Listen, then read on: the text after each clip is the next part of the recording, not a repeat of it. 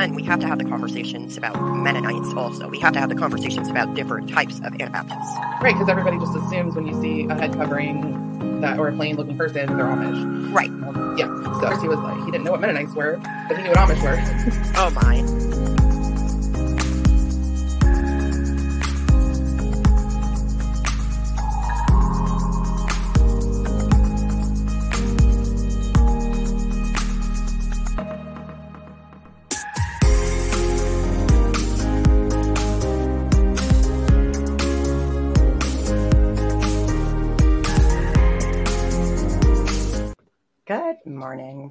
So, we are gathered here today, and before we get started, I have to say this live stream may discuss trauma of all sorts to include all types of abuse. Viewers and listeners may find it unsettling and triggering.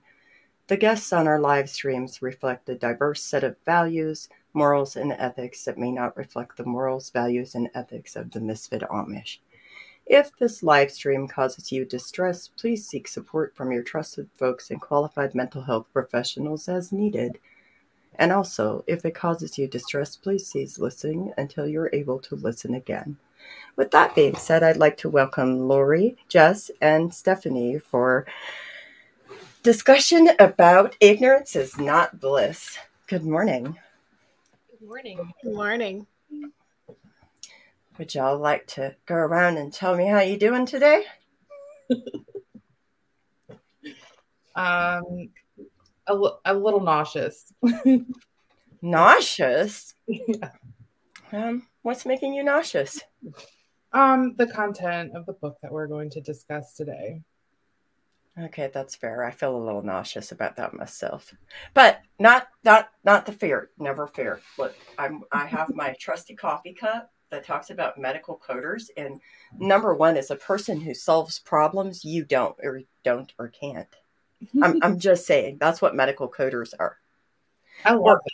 Or also, we're people who do precision guesswork based on unreliable data provided by those of questionable knowledge. So just keep that in mind. As a therapist, I'm not sure how to feel about that because I might be one of the questionable knowledge well, I feel like however you write in a patient's chart, that's what makes us feel like it's those of questionable knowledge. I think that's fair. I've read enough charts to agree with okay, okay. I take it. But I, have, I, got my trusty cup. It's helping me feel less nauseous. I have what a the donuts, so that's Oh, oh, there you go. Have your donuts. oh, you got your cup too. It says psychopathic on it. It's from a trail run. Oh, okay. oh my gosh, that's awesome. so we What about the rest of you? Jess?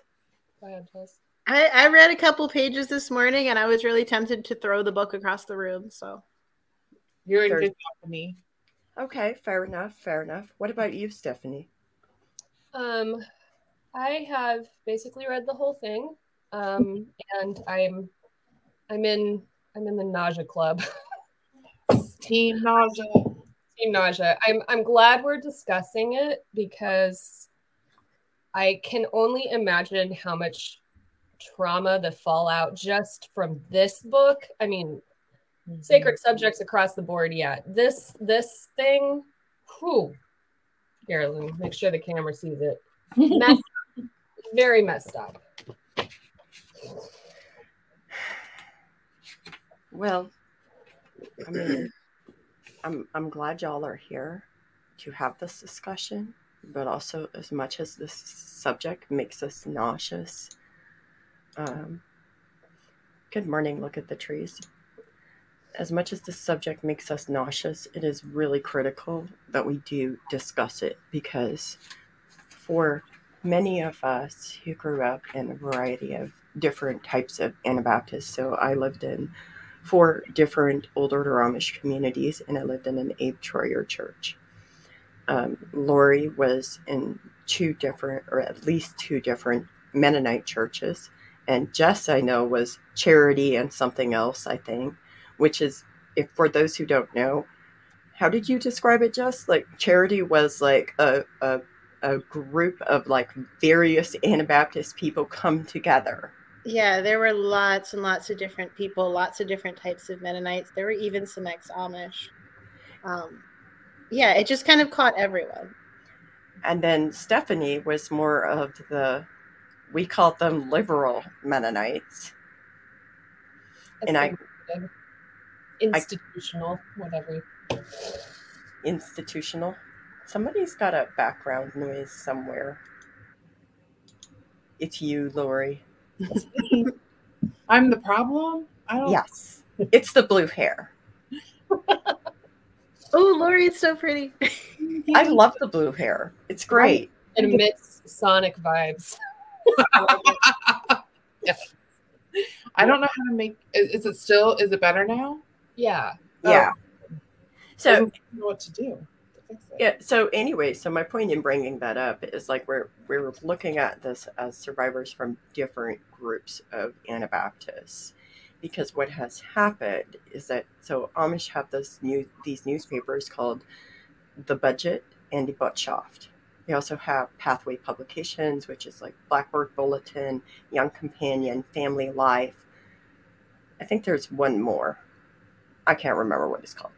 But regardless, they have these publications, and since then, they have been advertising these booklets inside of these different publications. And because sometimes different brands of Mennonites or Anabaptists may be um, also reading those, what has happened is that some of those beliefs have affected survivors from many different communities. So, for us to have an open discussion about the contents of these books, when we're in this this type of environment, everything is directly in front of us. There's no space for us to actually think about or consider these values necessarily, especially when we're actively in abusive situations. So, here, when we talk about it, we're no longer back there. We're no longer there where the abusive is actively happening. And so we can look at it from a fresh set of eyes, so to speak. And because we've also done a lot of trauma work, I mean, Lori's a trauma therapist, Stephanie is like the head of an organization, and Jessica is a, a teacher, and I'm a life coach, look, and a medical coder because we're special like that. But regardless, like we all have like found different ways and we've had different experiences. And when we come together and we discuss this, we can look at it through a different lens. And when we look at it through a different lens, my hope is is that survivors who hear this are able to consider some of the things that we bring up, but also know that they're not alone in questioning some of these things. So with that being said, for those who don't know, and if you're new to this type of channel, these booklets are this booklet is the second booklet from a set a set of booklets written by an Amish minister, published by Pathway Publishers. It's called Ignorance is Not Bliss. And now I open the floor to whatever y'all want to talk about this booklet for. Stephanie, I really thought your Facebook post kind of was a really good synopsis. I don't know if you'd want to share like the par- the little paragraph synopsis that you wrote. I have it pulled up if you want me to read it. You're muted. You're muted, Stephanie. Sorry. Yes. Would you mind reading it? I don't have it immediately in front of me. Yeah, yeah, yeah, I can do that. I just thought it was really, really good, and I couldn't word it better myself. Oh. Ignorance is this is from Stephanie. Ignorance is not bliss makes me unbearably sad. It's obvious that it's an artifact of a culture in which sibling incest, sexual aggression, and developmentally abnormal sexual activity between children is so endemic and widespread that well meaning adults are at their wits' end. And I just thought that was like such a, if you could like summarize the whole book in one paragraph, that was it. I would agree. Yeah. Yeah. Yeah. Any further thoughts? I know. um, I can elaborate on that a little bit to open things up if that helps. Go ahead. Um, so I think it's probably like for people who are watching who have never read these, that it, it might be difficult to know, okay, what what is actually what is the purpose of this book? Because we're just we're all sitting here going like, oh, this is awful, which it is. Um, it's supposed to be an instructional book for parents who are dealing with uh, problematic behavior behaviors in their children. Like right? Problematic. Okay, so let's let's really go there. So these booklets are listed and I'm going to go look it up just to make sure I don't misspeak. But I believe they're listed in the Mennonite Historical Library at Goshen College right. as Amish sex education booklets. Like, I'm I'm looking it up to make sure I don't misspeak again because I'm, I'm not trying to misrepresent what they have listed them as. But when you um, search for I wish or ignorance is not bliss, that's what it is that we're talking about today. It comes up, and when you click on it, it says Sacred Subjects Sex Education Booklet 2. This is booklet 2? Yes.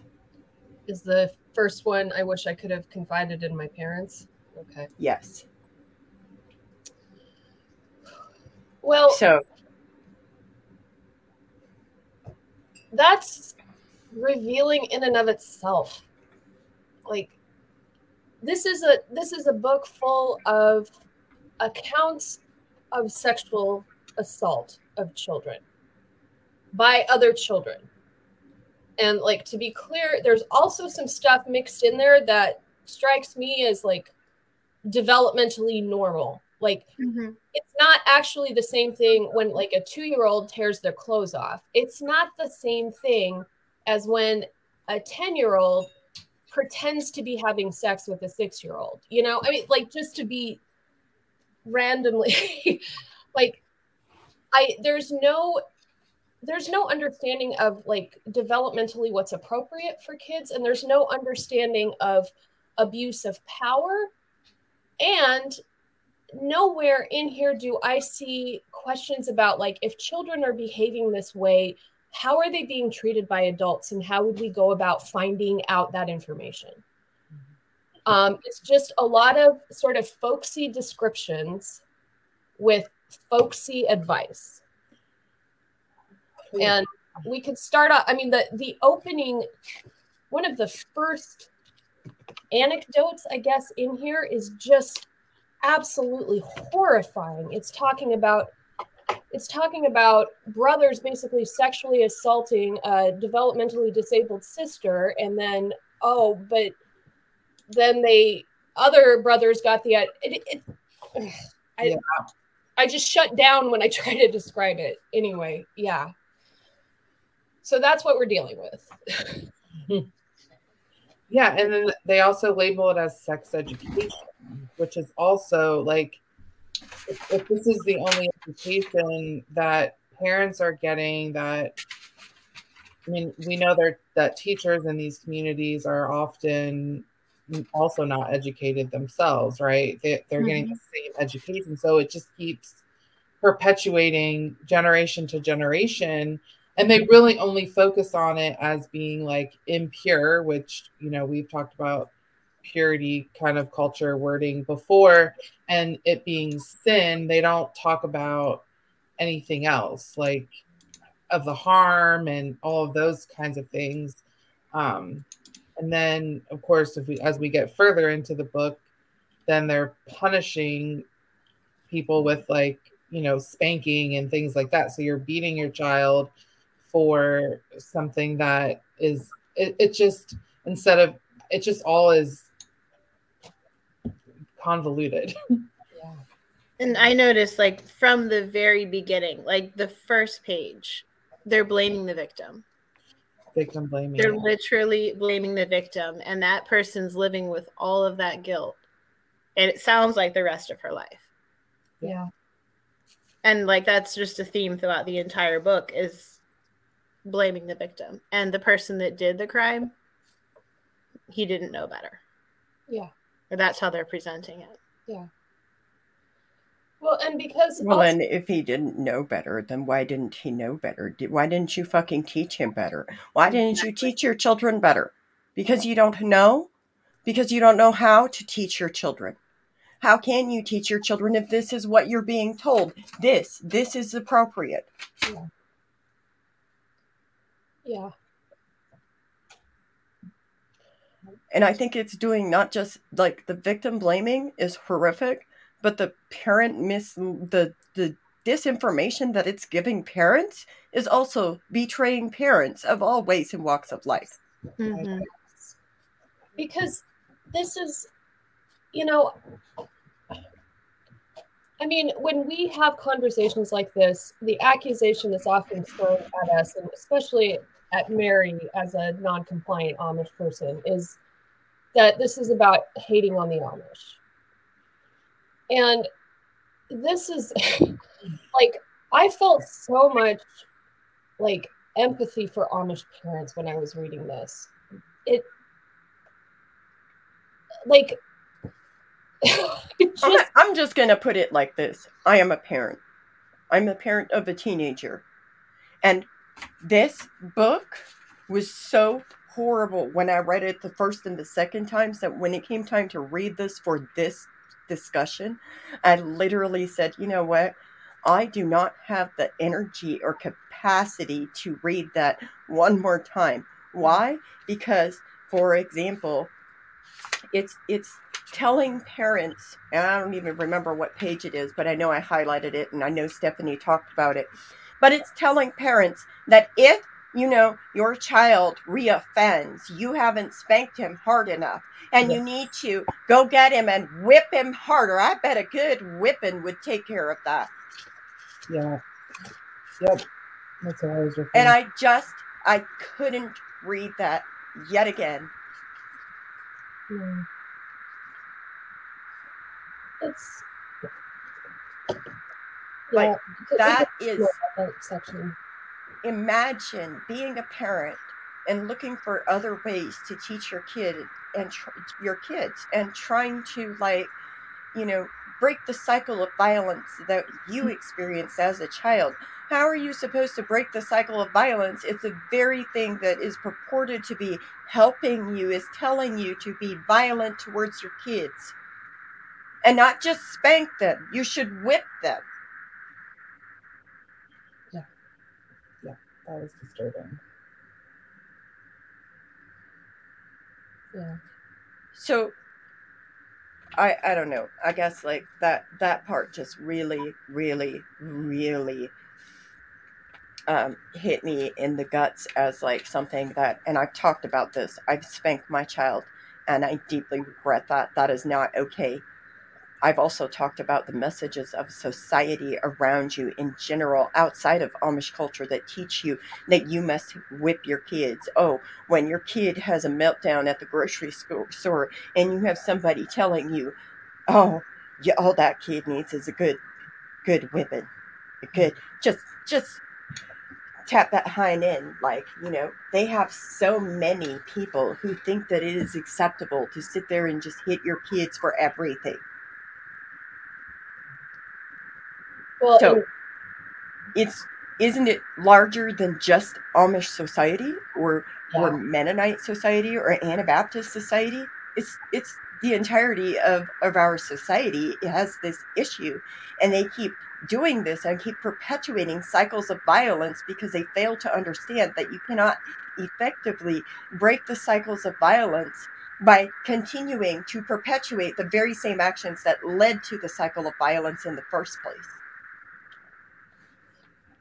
Okay, I'm And- done.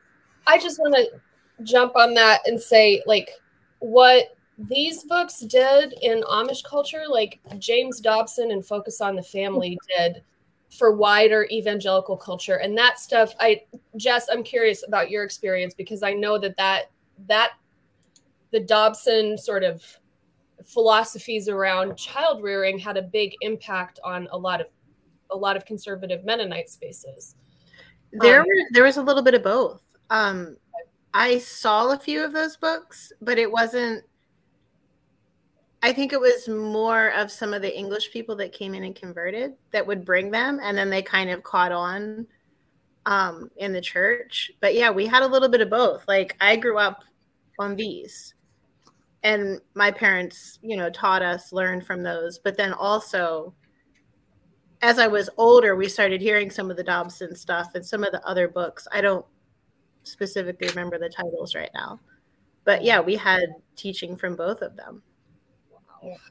I don't And I um, want to point out something else that's also in this book on page 28 that really, really, really upsets me. Note A minister from Iowa who reviewed the manuscript of this booklet had the following comment on this part I think it would be very important that cleanliness be stressed to parents and that the foreskin be pulled back and washed. I personally recommend circumcision. If the foreskin is tight and not cleaned properly, it can irritate and can cause the masturbation habit very young.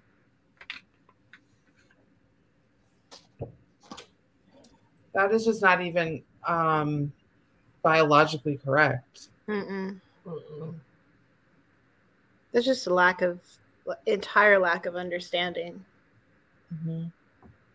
So, what would we tell parents? How do we tell parents, like, to teach their kids as opposed to that? And what do we tell people as opposed to that?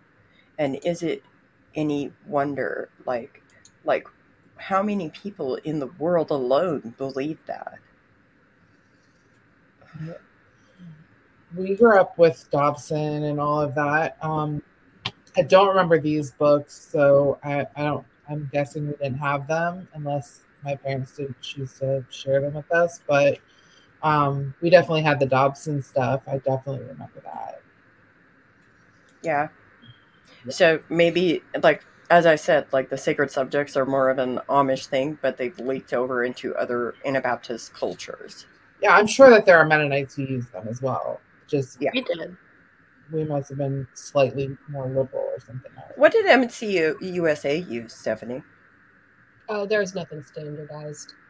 It just it depended on the church. Um, when I, I mean, in the '90s is when I grew up. You know, so purity culture was like blossoming in a wide, wider American Christianity. And I, I let me put it this way: my experience, just just for clarity's sake, I didn't actually grow up in Mennonite Church USA because Mennonite Church USA didn't exist when I was growing up. Mennonite Church USA was formed between the General Conference Mennonite Church, which is what I grew up in, and the the Mennonite Church, uh, which is further east. What whatever that history is not interesting or important. But when I was a teenager and a young adult, um, there was recognition that churches should be talking to kids about this, but nobody actually wanted to. Like the entire like the denominations were just immobilized by disagreements about how they should do this. And what often happened is they would outsource it to evangelicals who were more than happy to talk about it because they had all this purity culture stuff to push on us. So I would say I didn't grow up being brainwashed with this stuff um, because, you know, it wasn't really my parents' jam. I mean, you know, I lived with my spouse before we got married and like we did not get judgment or hatred or anything like that. There was never an expectation that I needed to stay a virgin or any of that. Like, but did I hear it like in church or when I went to church camp? Yeah, sure. I, I mean, I heard people who were reading Dobson and trying to get the Mennonites to, trying to get the liberal Mennonites to pay more attention to this very important information about how our kids can stay pure. So I did, I did pick up on it. Um, just not as, not nearly as heavily as what the three of you experienced. Fair enough.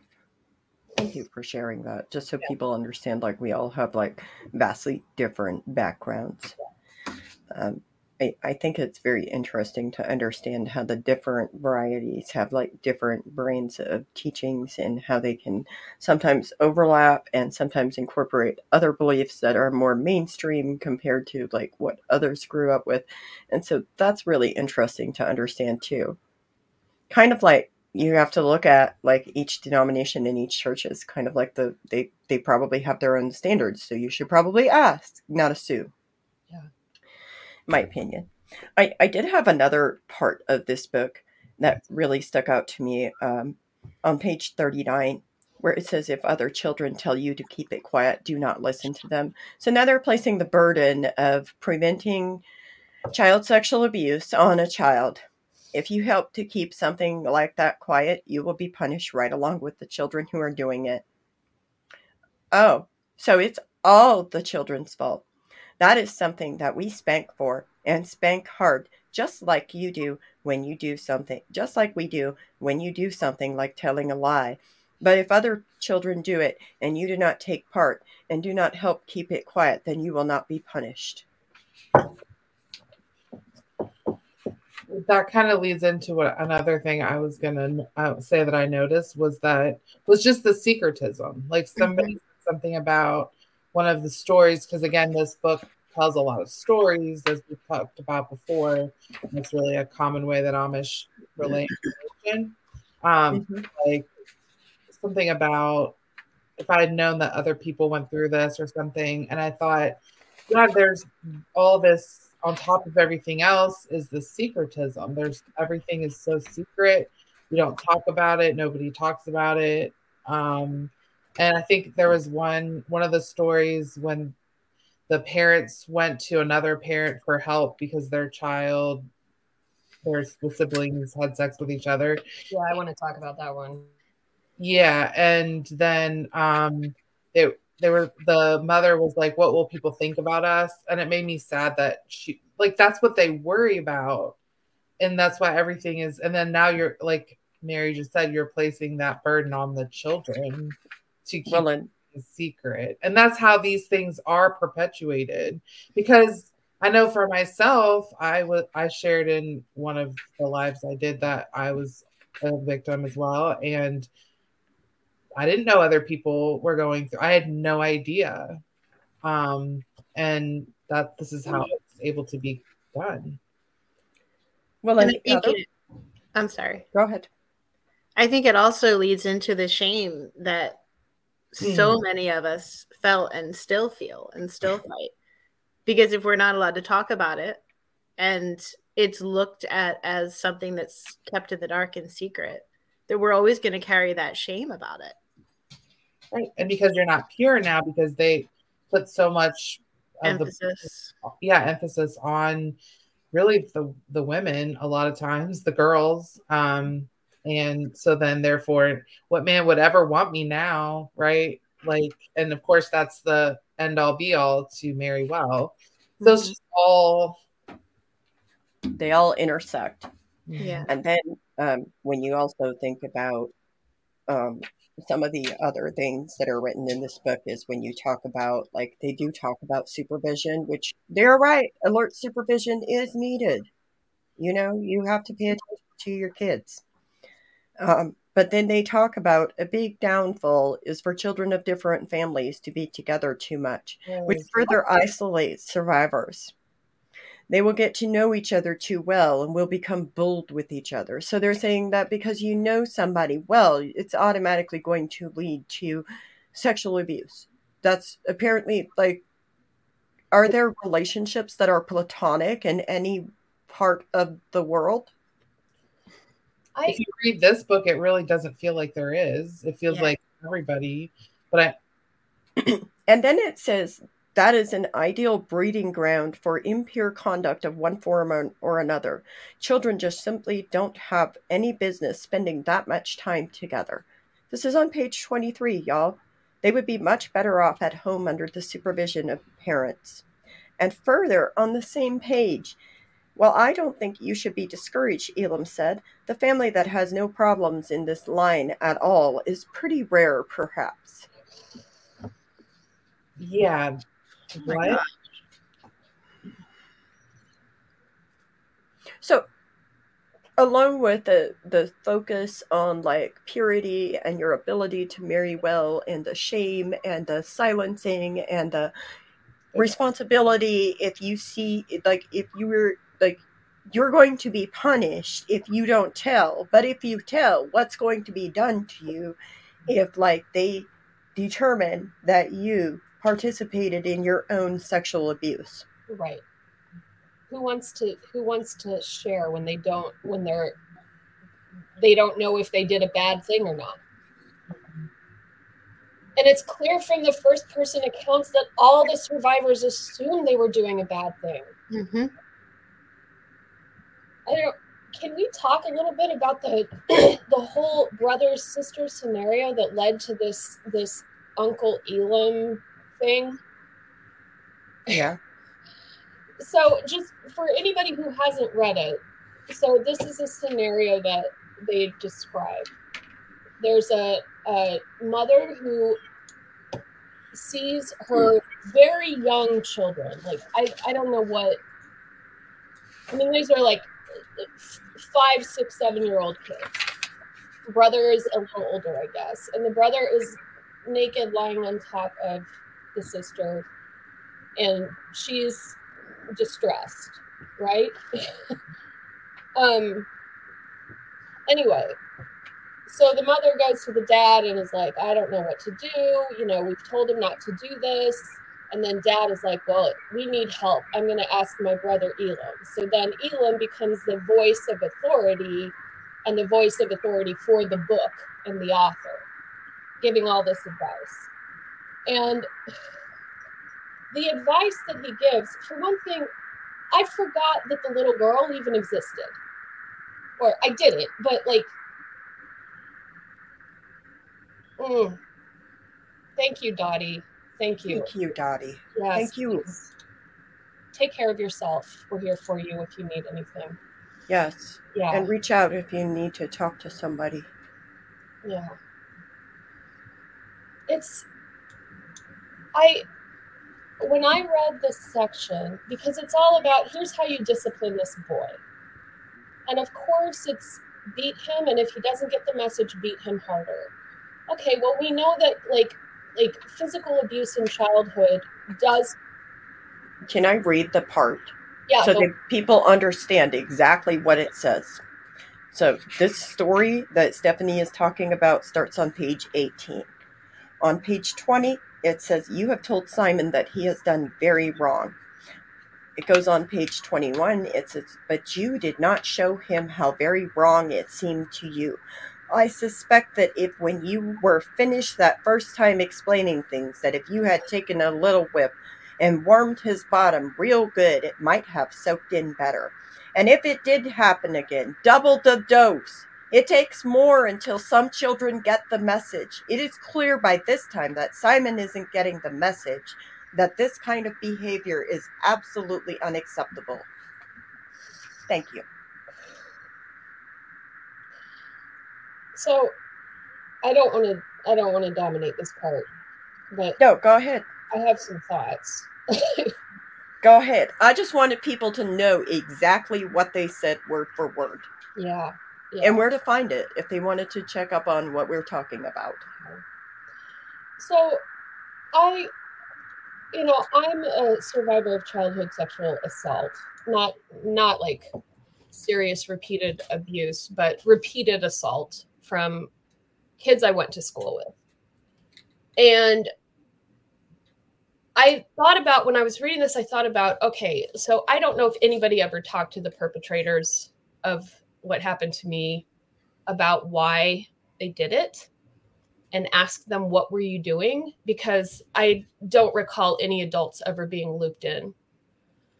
Um but I was thinking what do I wish looking back looking at like the little girl that I was going through what I was going through what what would I wish that responsible adults would have asked those boys? And that's where i started in like looking at this and being like okay this boy did something that he really does need to learn he can't do. And let's like like we need to talk about the the neglect of the of the the sister the girl child here too because she's not part of the discussion at all. Nobody's checking up on her nobody's asking did he put his penis in you? Nobody's asking her like basic questions about what happened. You know without without judgment obviously like but i was thinking okay what what do i want a little boy who does this to be asked? I want him first i want to ask where did you did you see someone do this? Where did you get this idea why did you do it? Did you do you understand how it made her feel? Do you want to hurt her? There's none of that. There's just beat him so he knows it's not acceptable. And we know we, we don't have to go on and on about the statistics about cycles of violence. We know this is the absolute worst thing that people could do to stop this from happening again. Mm-hmm. I mean, it might work in the short term, but you're creating like a well of rage and trauma in that boy. And if he doesn't learn anything better to do with it, he's going to continue to hurt other people and he's never going to understand the consequences of his actions. Yeah, and it's gonna it's going to truncate his ability to to empathize and to see women for starters and and girls as human beings. Mm-hmm. Yep. And I yeah. think Lori was trying to say something. Yeah, sorry, I didn't know. I, was, I forgot I was muted. Um, because my computer keeps causing problems. Um, it's like your computer is working against you. It wouldn't be the first time technology has worked against me. Well, it's um, just rude. it's so rude. but it also creates shame in him. Like I also see that and like honestly what you said, like really that I felt that. Like I mm-hmm. wish I had said that to all people. Um and because you're right, like when there's abuse, there's a, is a lack of empathy. Um and but when you when the way that they discuss treating him is going to create shame in him and shame is not a motivator it's not healing it's not going to help someone want to be better but i think you know like investigate i always assume that the person anyone as a child you know perpetrating was has been sexually abused themselves and that's really what the research says too um, mm-hmm. but so it doesn't excuse it but also they need help as well, not to be beaten.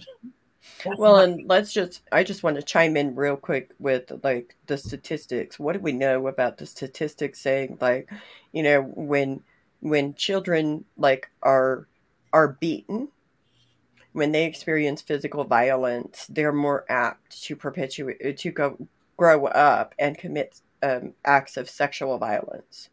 That's been shown in research. And the other part that has been shown in research too is this is that when children receive proper interventions as children to help them understand why and to, to have empathy, um, they are the least likely to reoffend because the recidivism rates are really high.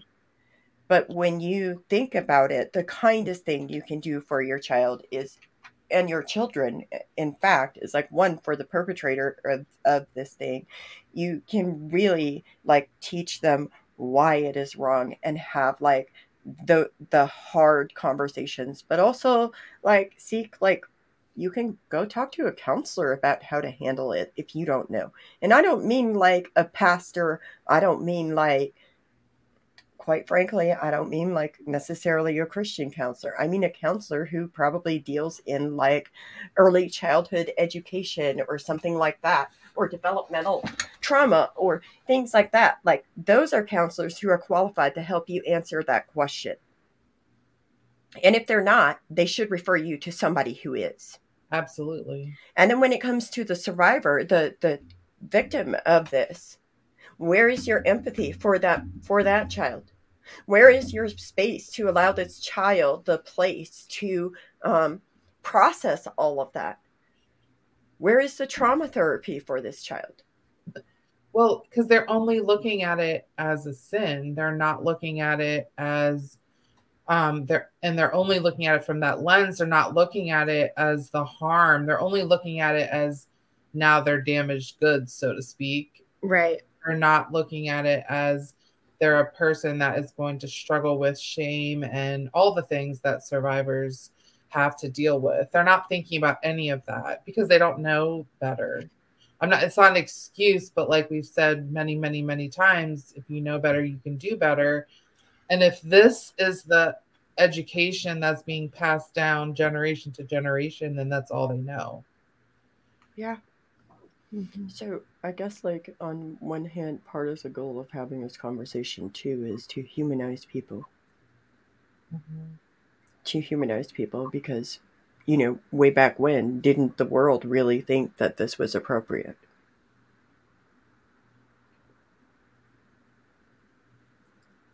And there's still lots of people, English people, who think this is appropriate. Mm-hmm in case in case anybody from my audience who doesn't know Anabaptist terminology at all is is watching, English is basically the Amish word for everybody who is an Amish. Um, Except for Mennonites, those liberal Mennonites, we just feel like they might be going to hell. Yeah, there's a special special place in hell for liberal men. I mean, they just they drive cars, Stephanie, and they they look like normal English people. It's just they're so worldly. I just can't even keep. Up. I just I ay I I do evil. And as a conservative, as conservative Mennonites, we called anybody who wasn't plain, we called them worldly. Mm-hmm. oh, okay. Well, from worldly Mennonites. Basically. The worldly English. You don't like the liberal Mennonites term? Me? Oh no, I just mean anybody like where the Amish called anybody who wasn't Amish English.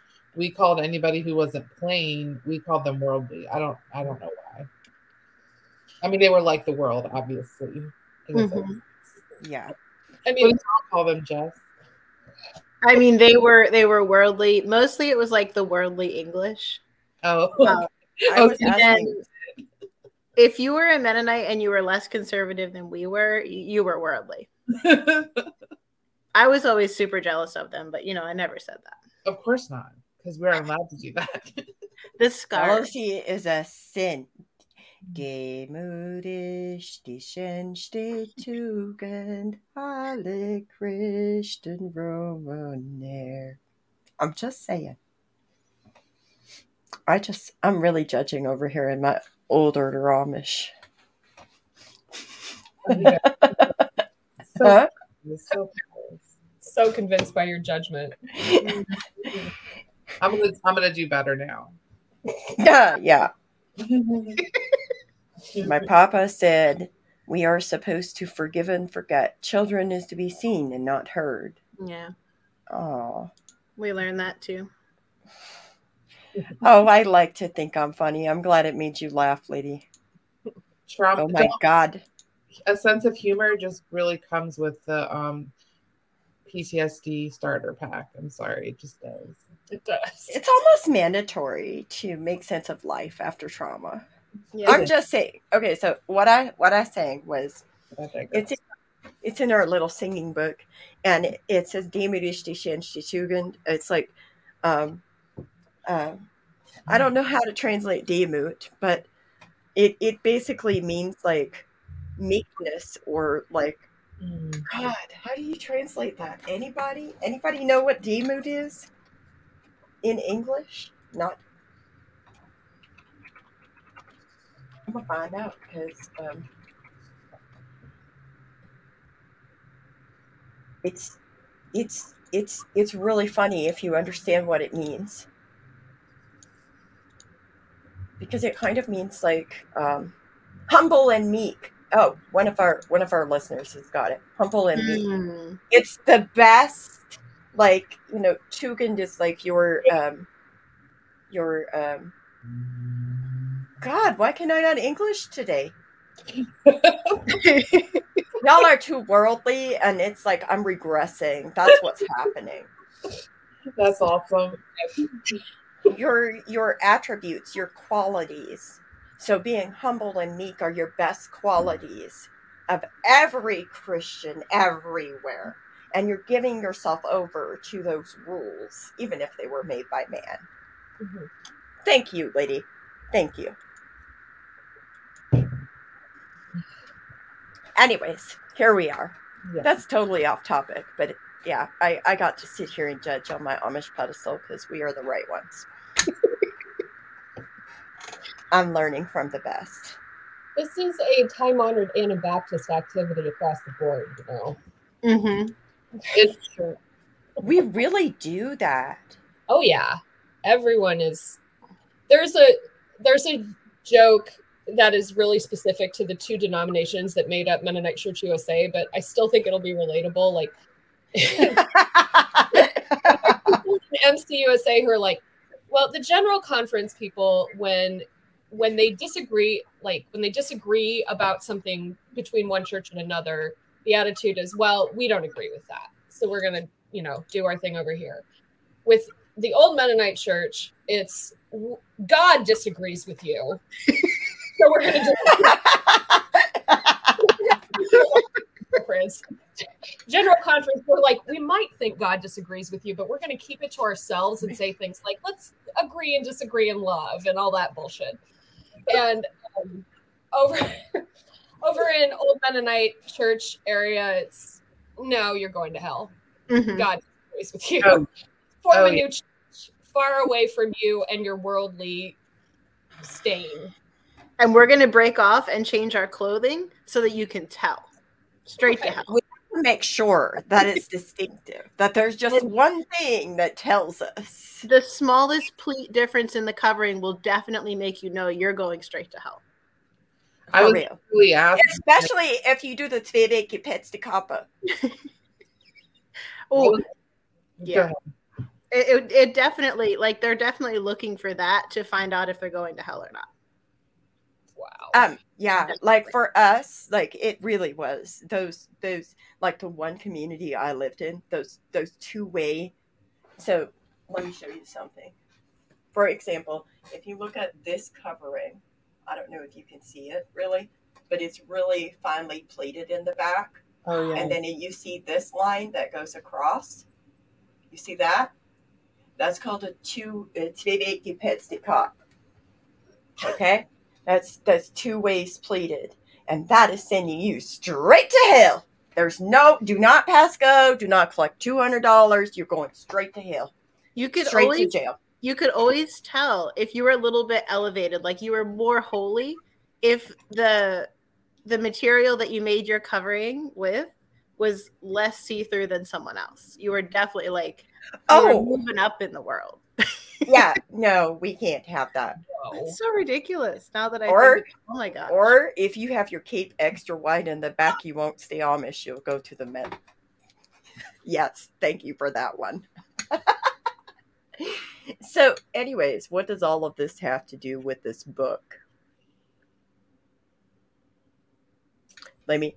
I I think one of our listeners has it uh, hit the nail right on the head. So much control. Yeah. Mhm. I mean, there's so much there's so much fear of exposing your children to the wrong people or or or ideas in this. It's just absolutely soaked in fear. I was thinking about that as I was reading this. I was kind of thinking back, like my younger childhood, like five, six, seven, eight years old, and like there were families that I remember playing with and like doing things with that just disappeared, and we weren't allowed to go see them anymore, and we wouldn't have Sunday dinner with them anymore. And like now that I think about it, I think they were like my family was probably protecting us from you know whatever worldliness was going on there or i don't know. I was too young to know but that happened a lot. There were people that we would you know go have dinner with or whatever and then we just never saw them again. Mm-hmm. and i think it goes back to that control they literally took people out of our lives because they didn't see things or do things the same way because they were too worldly or because they were too English or like one of our listeners also shares I feel like this exact exactly happened in our home with another family. We would always get together every other Sunday and all of a sudden we had to stop hanging out. So for those who are not familiar, um, I don't know about Mennonites, but all of the Amish communities that I lived in and the ones that I've visited, all of them, we only had church every two weeks. So the in between Sundays is when we would go visiting. And I myself had somebody that like a family that we would go visit and in between Sundays a lot, and that all of a sudden stopped. Mm-hmm. And so it's that's really difficult as children to process that because like why these are people that you love and that you care about and you don't really understand what's happening or why. Like why are you no longer allowed to like hang out with these people or be around these children who make you feel like you're seen and you're heard? And like there is a friend like there's one person i write about in my book actually um, who really was like that family's kid. And and like the truth is is that i will probably never stop remembering how much she showed me kindness in a world that did not show me kindness and how it felt having that removed from me one of our listeners says if you feel totally broken, you have to give your broken pieces to the Amish, no matter how broken. You have to stay Amish. That's is how I often feel. My belief is you give the pieces to Jesus. Yeah, that's that's what they pressure you. That's what people get pressured into doing because of that fear, because of that control, because of that violence.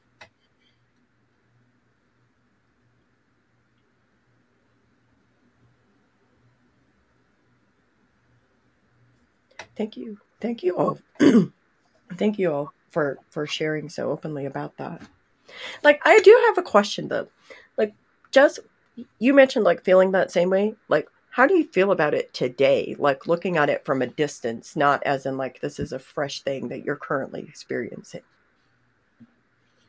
i mean it was it was kind of horrible and i was thinking about it too the person the one person that i I really feel like I may not have still been living had she not helped me.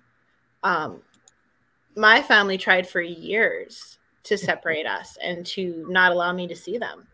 The whole family, really. Um, and I think that's so dangerous. Like when people build relationships with other people, even if they're young kids, taking that away is so harmful. Yeah and like as a teacher i think about the kids that i teach now if their families did that, did that to them that would be horrible because they do build relationships at that age that are really meaningful mm-hmm. so one of our listeners asks if we all are okay i mean i will be in about seven and a half minutes when i end this live and don't have to talk about ignorance is not bliss. And the underlying culture there, yeah, I will be. And I am okay. Thank you for asking. What about the rest of you?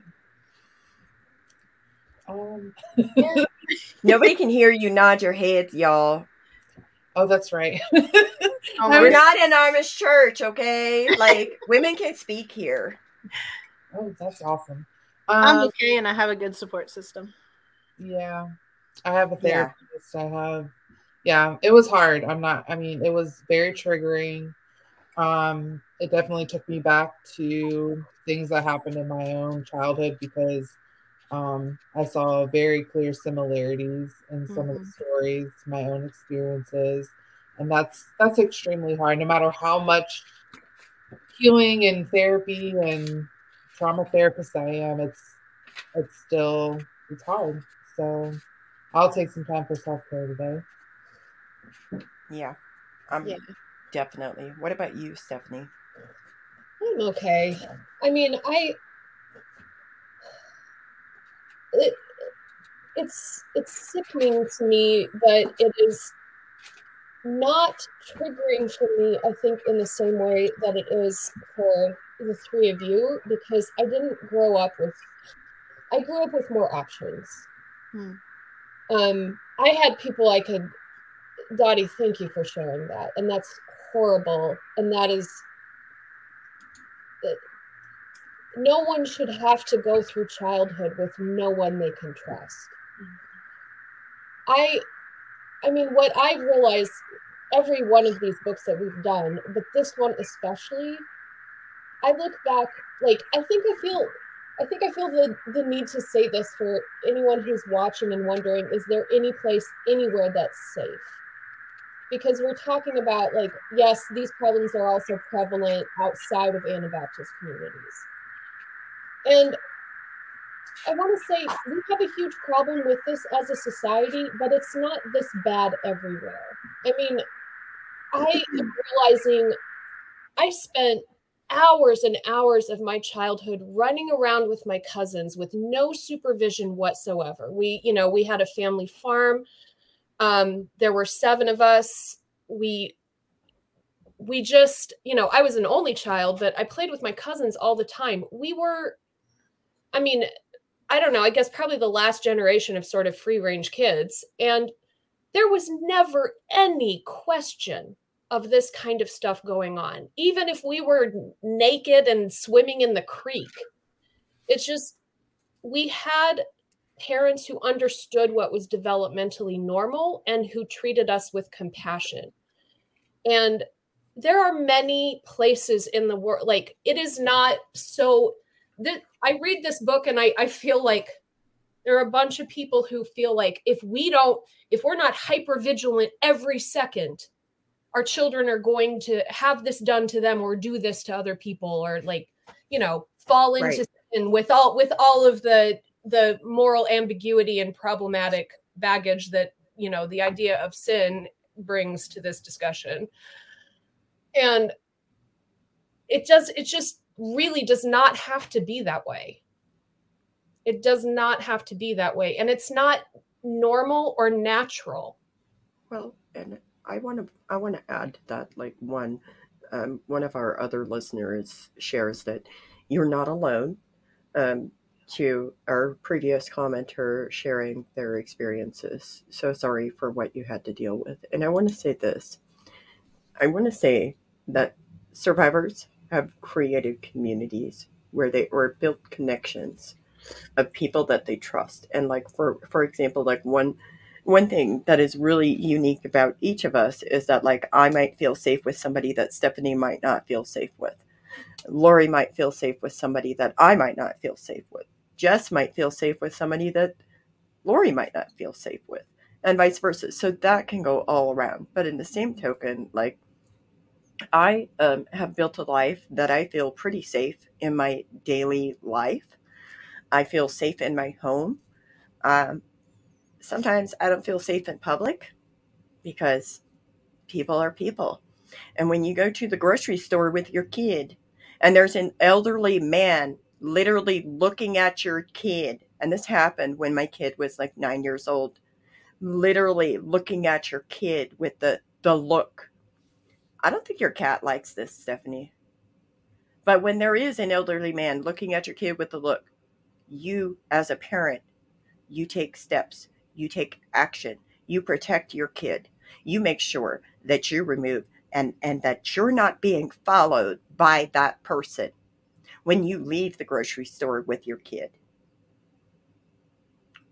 You take actions like that, you are aware. But it also doesn't mean that you don't take your kid to the park or you don't take your kid out to go do things and that you don't teach your kid to embrace themselves as they are and to go out and enjoy life, that there are safe places for you. Because there are safe places for you. You can create them. Mm-hmm. Well said.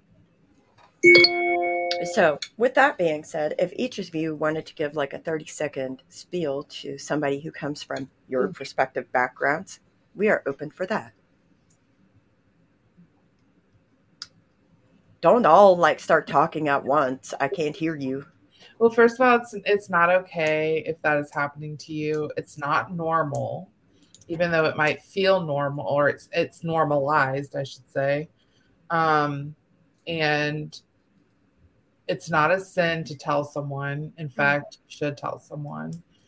And there is hope. You can heal from trauma. Like like Mary said, you can create your own safe spaces. And one thing about survivors is they have a really um, good instinct of who's safe and who's not safe pretty quickly. Um, so there is there is hope. Find a therapist find trusted people, tell someone, tell anyone, tell someone. Jess? I was thinking about what I wish I would have been told when I was going through that as a child. And I think if someone would have told me that it wasn't my fault, I didn't have to feel dirty or guilty, it would have made all the difference for me. Um, so I think that's what I would say. It's it's not your fault.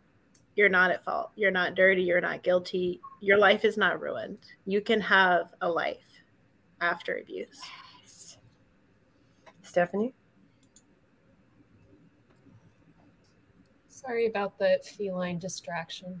Um, I think I would say to people coming from my background, which is assimilated liberal Mennonite, MCUSA, MC Canada, is it's we can look at plain Anabaptists and Amish and you know be appalled.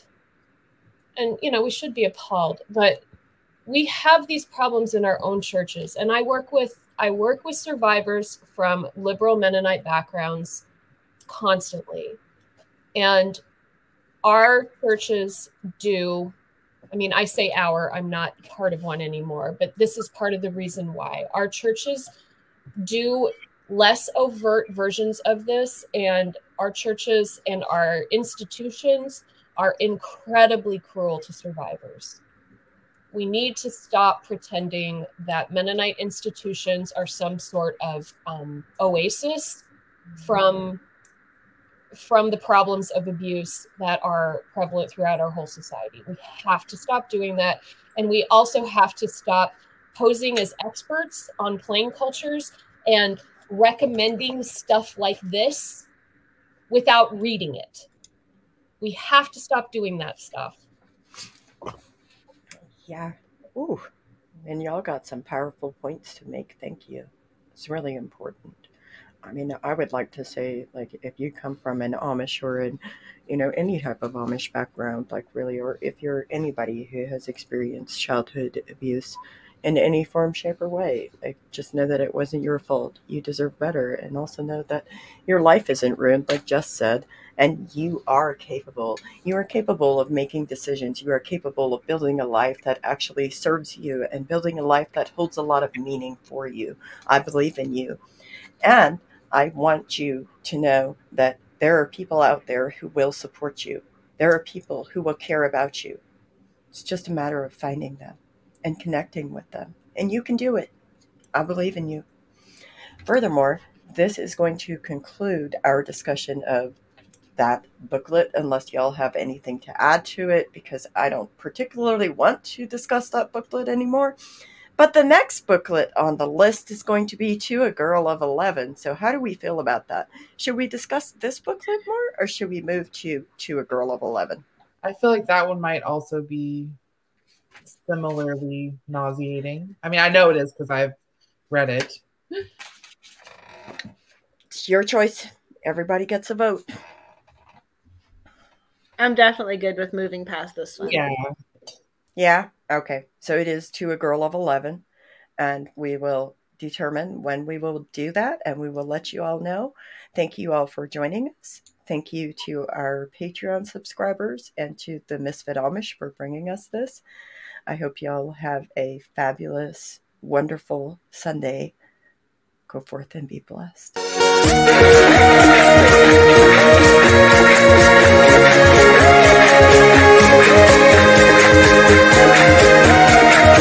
What?